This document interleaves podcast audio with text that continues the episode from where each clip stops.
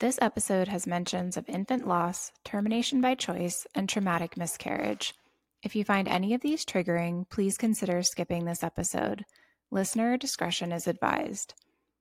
You're 20 weeks pregnant and the unthinkable happens. You go for a routine ultrasound and to find out the results of the genetic testing you had done a few weeks ago. What should be a happy time ends up being a day where your entire world comes crashing down around you. The doctor tells you the tests show your unborn baby has trisomy 18, otherwise known as Edwards syndrome. It's a genetic condition that causes delays in fetal growth development, and life expectancy for children diagnosed with it is very short due to several life threatening complications, including congenital heart and kidney disease, respiratory tract failure, and scoliosis. Children who do survive their first year with it normally have severe intellectual challenges and are often treated with comfort care. With an extremely grim prognosis, what choice would you make? That's the agonizing decision Chelsea Paiz and her husband had to make when they found out their unborn daughter had trisomy 18.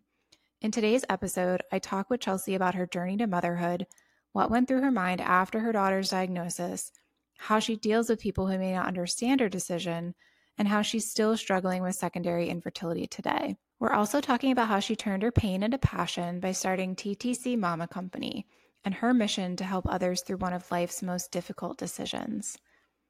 Before we dive in, let me do a quick introduction in case you're new here. I'm Charlie Dice. I'm a child free, not by choice millennial who struggled with infertility for eight years. Our journey included three miscarriages, D&Cs, failed fertility treatments, and ultimately the devastating decision that traditional parenthood just wasn't meant for us. After coming to that conclusion, my husband and I felt even more lost, isolated, and depressed than we did while we were trying to conceive. All the people who were with us throughout our journey to have a baby disappeared. Fertility clinics stopped checking in. People I'd met in online groups stopped messaging. We felt like we were on an island all by ourselves with no hope of rescue. I did my own research, of course, but found very little out there for people who were either trying to decide if ending their journey was right for them or had made that decision and were asking themselves, like I was, now what? Facing fertility had been our entire lives and had become an obsession for almost the last decade. How did we just turn those feelings off and move forward? What was our purpose in life now? What did the future look like as a family of two? Finding almost no information or support, I decided I'd figure it out myself. I worked for a year and a half, reading, writing down my feelings, posting on social media to share my story and get things out into the universe, even if it meant I was the only one who'd ever read it. The result was my own healing journey, where my husband and I were able to come to terms with our new reality and actually find happiness and purpose again. Today, we're closer than we've ever been, and we're able to look back on what we went through with a lens of hope and excitement for the future, rather than being stuck in that painful past. All this to say, I've been where you are now. I know what it feels like to feel hopeless, abandoned, and angry at the world. This podcast is a way for me to hopefully bring awareness to those of us out there who didn't get to be a member of the Earthside Mom Club, but who still want and frankly deserve a life where we're not just surviving, but thriving, a life beyond infertility. Welcome to the Life Beyond Infertility podcast, the show where we talk about what happens when building a family doesn't go as planned and how to find happiness anyway. My name is Charlie Dice, and my mission is to help women struggling with fertility feel empowered and supported in their life choices and help them find peace no matter where they're at in their journey. As someone who struggled with infertility for eight years, which included three miscarriages, failed fertility treatments, and the only one in our immediate families who doesn't have kids, I know what it's like to feel left out, ashamed, and silenced. this podcast is a passion project for me. I hope you enjoy, and if it helps you in any way, please consider leaving a rating and a review. It means the world to me to have your support. And if you're looking for a fast track into healing your fertility grief and learning how to embrace a life that's still fulfilling, check out my website, www.charliedice.com. Here you'll find information on my signature one on one coaching program, as well as lots of free stuff to get you started. Now let's dive into today's episode. Welcome back to another episode of the Life Beyond Infertility podcast. I am excited. Today I have a special guest, Chelsea Paiz, and she is the founder of TTC Mama Company. We're going to drop all her links and everything in the episode show notes so that you can connect with her. But her and I got a chance to talk a little bit earlier a few weeks ago, and I just knew that she would be a great guest on the podcast, and she has an amazing story to tell. And I'm excited for you all to hear it. So, welcome, Chelsea, to the, the Life Beyond Infertility podcast. Thank you. Yeah, I'm excited to be here. Thank you for the kind words. This is my first ever podcast, so I'm super, super excited Yay. and also maybe a little nervous. No, no, it's don't be nervous. It's all good. So let's just start off kind of. I know you and I had talked a few weeks ago, but just so the listeners get an idea, what is your story as far as infertility goes? Yeah, so you know, our journey kind of started back in 2018, right after my husband and I got married. And we got pregnant right after our wedding. And I honestly didn't even really think about infertility even being an option or miscarriage. It was just something I never heard about. And at like 10 weeks roughly, we miscarried that baby. Um, and that was kind of my first really hit with that. Then after that, it took us a good nine to 10 months before we ever saw another positive pregnancy test. When we did finally get pregnant again, it was with my son, who thankfully is now Earthside and just turned three. And I feel like that kind of jaded me a little bit because I was back to that place of, oh, well, it was just one thing and it's not going to happen to me again. So fast forward two more years and we got pregnant again. What I thought was fairly easy. It took maybe four months that time. And everything seemed fine until we got to our genetic testing. And then we learned that our daughter had trisomy 18, which is a fatal chromosome um, abnormality. Yeah. So then we were kind of hit with this decision of, you know, do we try to go full term and probably lose a full term baby, or do we terminate that pregnancy at 22 weeks? Uh, ultimately, we decided that it would be less traumatic to terminate at 22 weeks.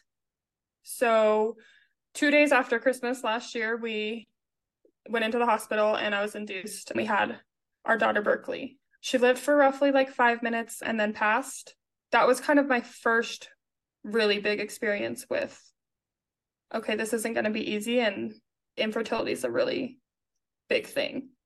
After that, this last year, I got pregnant again in April and it was a chemical pregnancy. And then I got pregnant again in July and we lost that baby at nine weeks. So, you know, I'm thankful that we have our son, but it was really kind of a slap in the face of just that it's not easy to get pregnant and stay pregnant, which is a hard pill to swallow. I want to thank you for sharing that story with the listeners because there's so much going on in there. And I'm so sorry that you had to experience all of that. I had three miscarriages, but I luckily never had to make the decision that you did to terminate a pregnancy. And I can't even imagine like what that must have felt like and and how you make a decision like that. You're very very brave to share your story. And I just want to thank you for that and, and validate you're definitely helping people by doing that. In terms of you talked about just not knowing that infertility or miscarriage was a thing. I mean, I know when I was going through school and, you know, health ed and sex ed and all that, it was never told to us that there was anything out there other than either abstinence or just protection, don't have sex, don't get pregnant. It's going to be the end of your life as you know it. Was that your experience? I was never told by anybody, even my my mother, that infertility could happen, miscarriage could happen, and kind of how to cope with that. Yeah, I mean, I'm exactly the same as you. I was never never told any of that. It was it was almost like I always just use kind of like the mean girl reference of you're gonna if you have sex, you're gonna get pregnant and you're gonna die type thing, or so don't have sex. And mm-hmm. no, so my whole first part of my life, I was terrified of getting pregnant and I was on birth control and trying to do all the things. And then when I wanted to get pregnant, it was like, okay, the, why isn't this happening right away? I didn't know that miscarriage was really a thing. I mean, I had heard about people losing babies, but I guess I always like thought it was later and that something happened. It was a car accident or something like that. I didn't know that there was any other abnormalities besides Down syndrome, which I think mm-hmm. people need to talk about more. So it was, it's very, it's just so not talked about that, you know, nobody's ever going to know about it unless we start doing what we're doing now and talk about it. Yeah, and I'm just curious, like how long were you on birth control before you came off? Oh gosh, I was on, I think I started birth control the first time at like 15. It was right when I went to high school, and I stayed on it until probably 24 or 25, so 10 years straight almost of birth control. It's hard for me not to wonder if that's part of the reason that I mean, just our generation in general has all of these infertility issues or miscarriage issues because we were all pushed on birth control so hard. I was also on for 10 years straight before we decided to try. And I mean, the research is showing now that there definitely is a correlation between the amount of time that a woman is on birth control, the age that she starts birth control, and her fertility. And so I definitely don't think that it's a coincidence. And yeah, I think our generation was the first to see those effects now of that chronic birth control use. Is that something when you went in for, did you do genetic testing then after you had lost your daughter to find out if that was a possibility for future pregnancies? So we didn't do it right after we lost our daughter. I didn't do it until we had those second losses after. And even that kind of irritated me because everybody was kind of, even on the internet, it was like, well, it just happened one time. So it's probably not anything. It was probably a freak accident. Like I felt kind of really dismissed. So yeah. until I had those other two losses after her, they then they were like, okay, yeah, maybe we should do some blood work. And I'm like, we shouldn't have done it after the first one. We're still waiting for my husband's results. Thankfully, mine came back normal, but it's still kind of, you know, those take a really long time for them to get back to you. So it's kind of still up in the air. But I think the most frustrating part too is they told me they were like a lot of people's come back completely normal and they still can't have a healthy baby or a baby. Mm-hmm.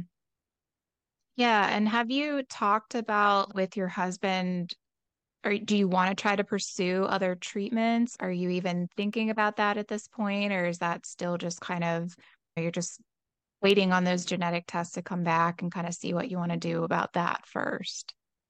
Yeah, we're waiting and seeing. We also kind of gave ourselves like a deadline of the end of the year.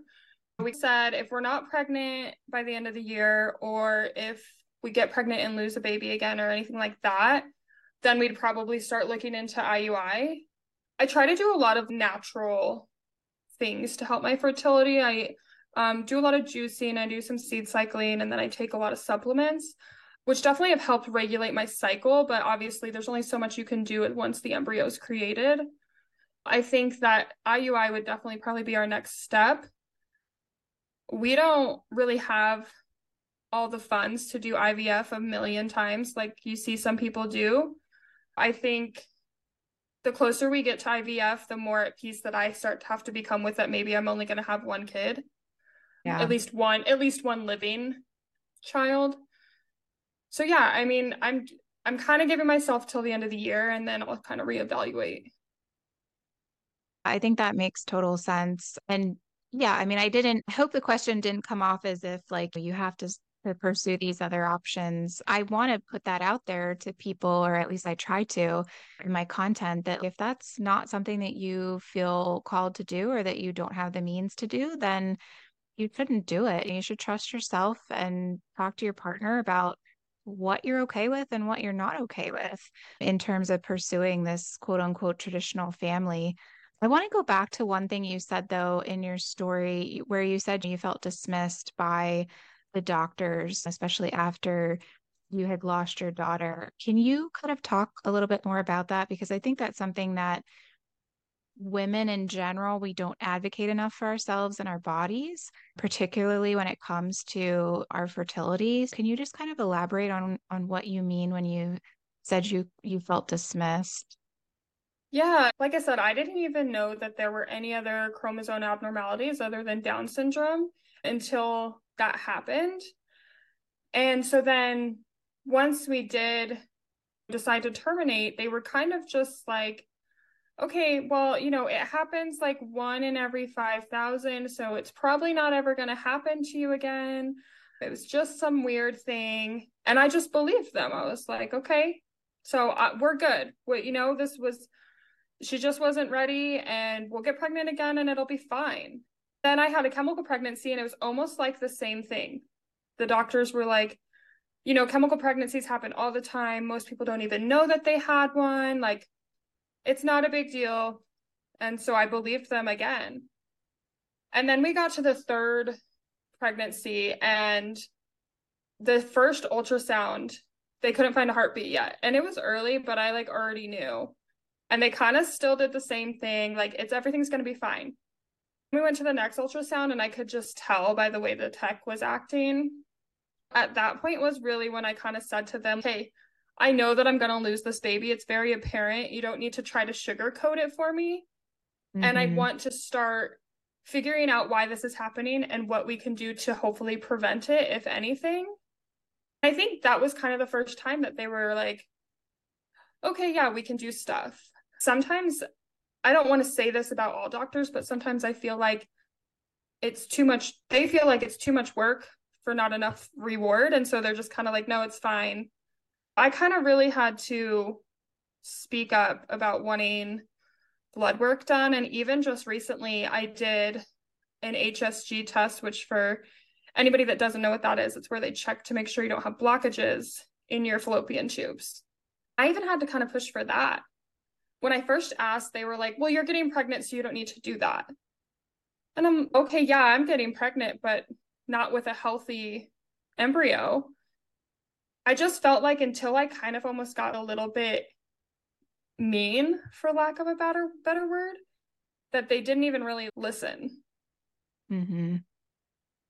Yeah, and I think the fact that we have to wait or try for at least a year naturally before they even contemplate or even want to talk to you about maybe you're infertile Depending on when you start trying, that year could be really the only time that you have to try if you're getting older or have some sort of medical issue that pops up. I've talked to a lot of women that that time that they kind of got pushed off by their providers. And again, I'm not saying, and I don't want to come off as saying that all providers are doing this or that don't care enough about their patients to look outside the box. But yeah, I think a lot of us have missed our window of opportunity because of the medical community kind of oh well yeah we'll do that later or you're not quite to the point where we want to try this yet or you know and and not wanting to give us the tests that we want to have or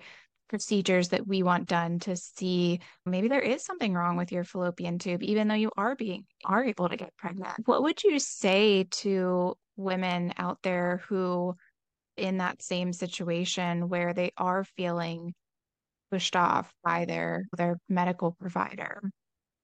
Honestly i would say to tell your medical provider that these tests are really important to you and you understand that maybe it hasn't been a year or even 6 months but that you want to be proactive in your fertility journey and there's absolutely no reason to wait to take to have them do blood work or to do mm-hmm. this test, especially when most of the time you're the one paying for it, right? Like, right. I, it, whether you have insurance or not, why do you care if I want to do this $500 test?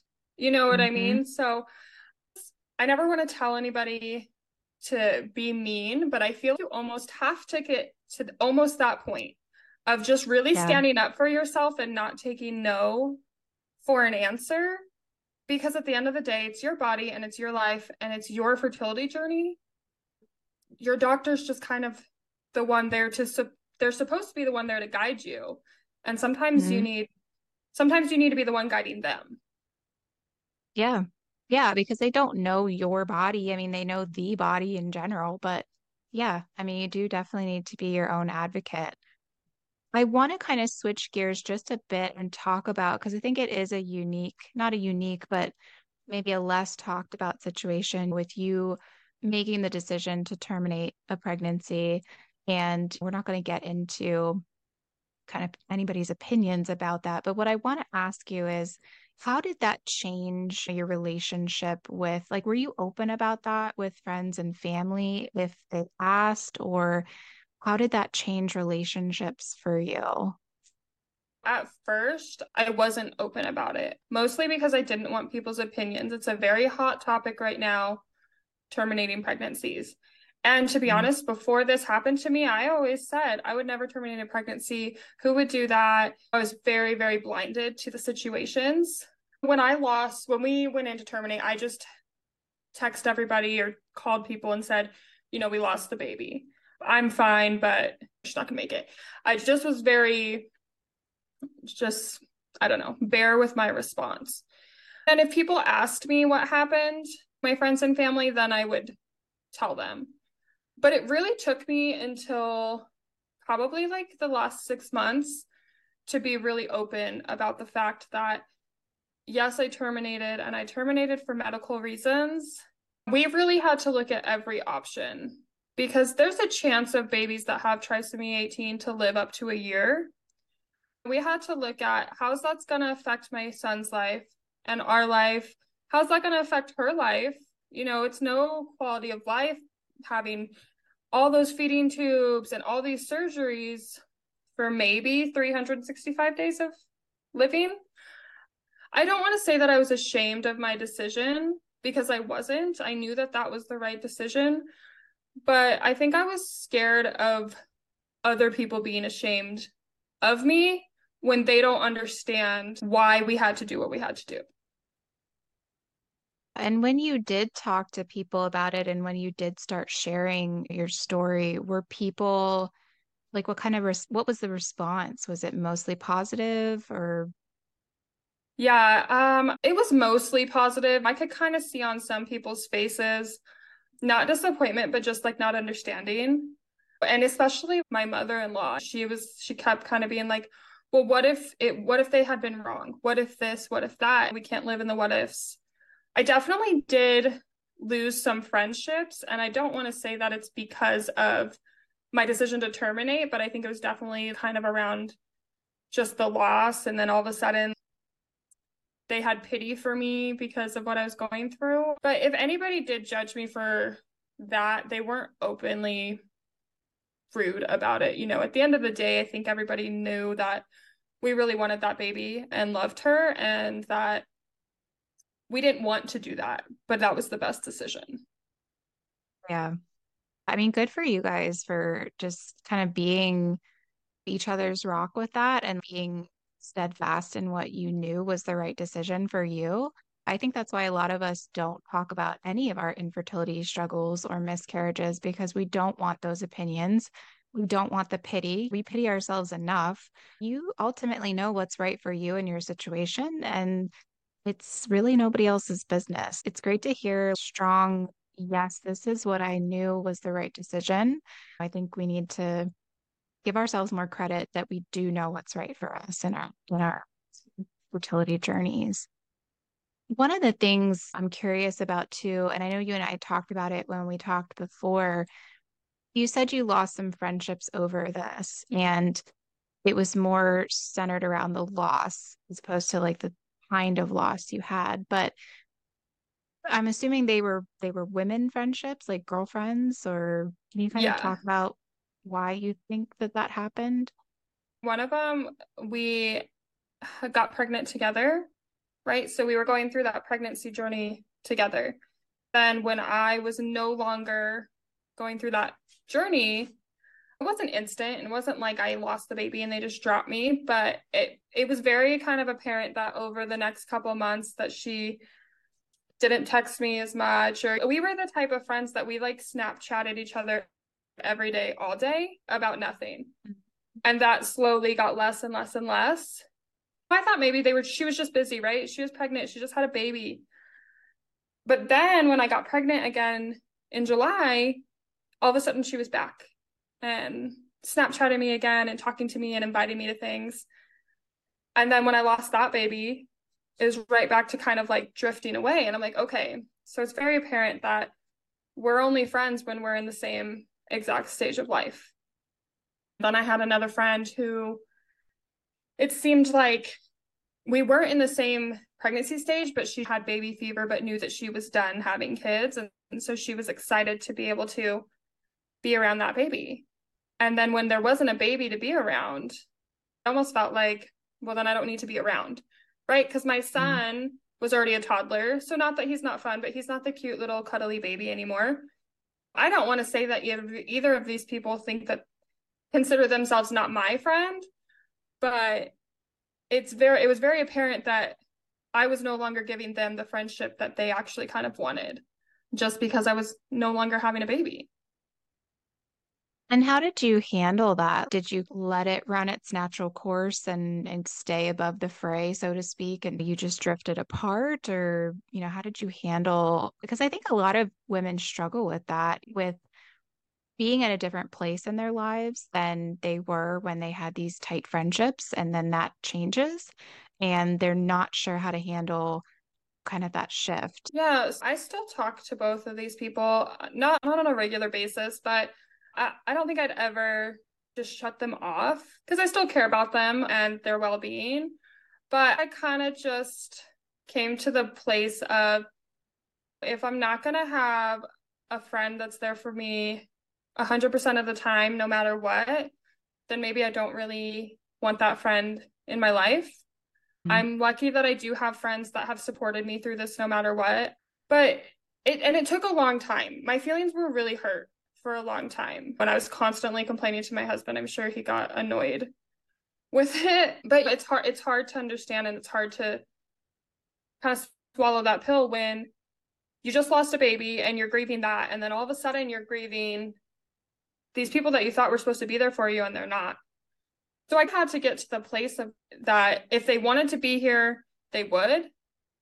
And that my life is probably better without them right here.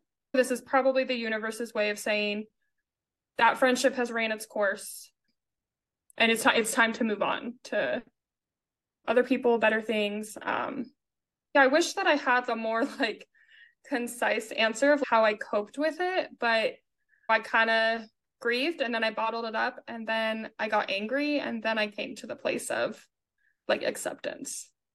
Mm-hmm. I do love though how you weren't disrespectful or mean about it. I mean, obviously, if the situation called for it, I guess you can go that route, but it's good to hear that you are still friends with these people. It's just a different type of friendship.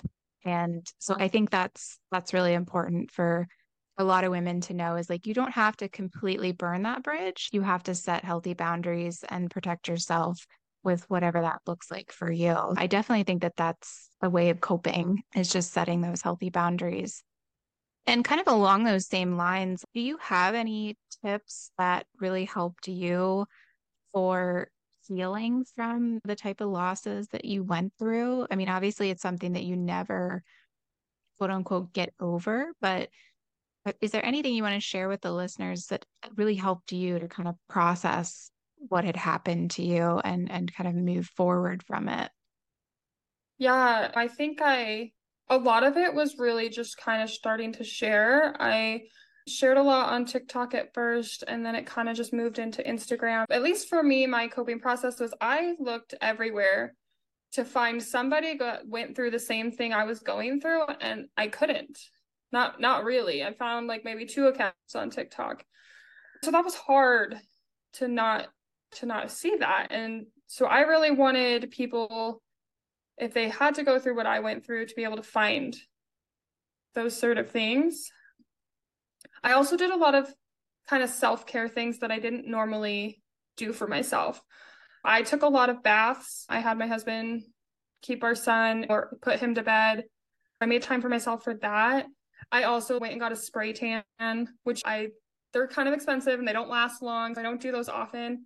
I tried to do small things that made me happy. because I kind of thought that if I did enough small things that made me happy, that they would build into big enough so that I'd kind of be happy. I and like you said, it's something that you you never get over. I think a good thing too for people to do is to really honor their babies they lost. We still have our ultrasounds up on our fridge. Then I got a little frame and put the umbilical cord and like the ultrasound up, and that sits on our wall. It's always there, so we can always see her and think about her. And it's also a talking point to talk about her if people see it or ask. I think it's important to kind of keep their memory alive because they were important and they'll they'll always be a big part of your life. I'm glad you said that because I talk to a lot of women that maybe just aren't ready to share their story and aren't ready to talk about the losses that they have. And I mean, I'll be honest, even sometimes, depending on where I'm at, does still choke me up to talk to people about what happened to me. But I think it's really important that you said and that women know that it really is I don't even know how to it's it's just better to get it out in the open and not pretend like it didn't happen or, you know, just shut down and completely isolate yourself because there are so many of us out there that that do go through this unfortunately. Um, you will eventually find someone that can relate to you and your situations. Even you and I can't relate to having a midterm loss like you did or having to make that excruciating decision but just sharing our stories with one another i feel like it it does help regardless. I'm glad that you talked about self-care and how you prioritize self-care in your life because i think that is really really important whether you're going through an infertility journey or not and it's definitely not selfish right? Yeah no definitely not and i think that that's a hard thing for just women as ge- in general to kind of remind ourselves about that it's not selfish to do those self-care routines and it's a necessity that's uh, that's kind of when you start to lose yourself whether you're trying to get pregnant or not or going through a miscarriage no matter what when you kind of stop doing your skincare routine and you know stop doing things for yourself stop working out if you like doing that you start losing pieces of yourself that's how a lot of people kind of start to fall into like more depressive states. It definitely happened to me postpartum and not postpartum. It's important to make time for those things. Yeah, for sure. How did your experience or your journey morph into what you're doing now? TTC Mama Company? Yes, I started just posting on TikTok and then I actually decided to make a separate Instagram account just because I kind of wanted to keep my personal life um, and my son's face off of the public internet.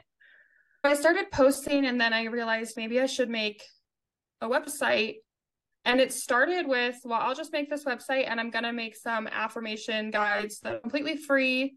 One for people that are trying to get pregnant, and then one for people going through a loss.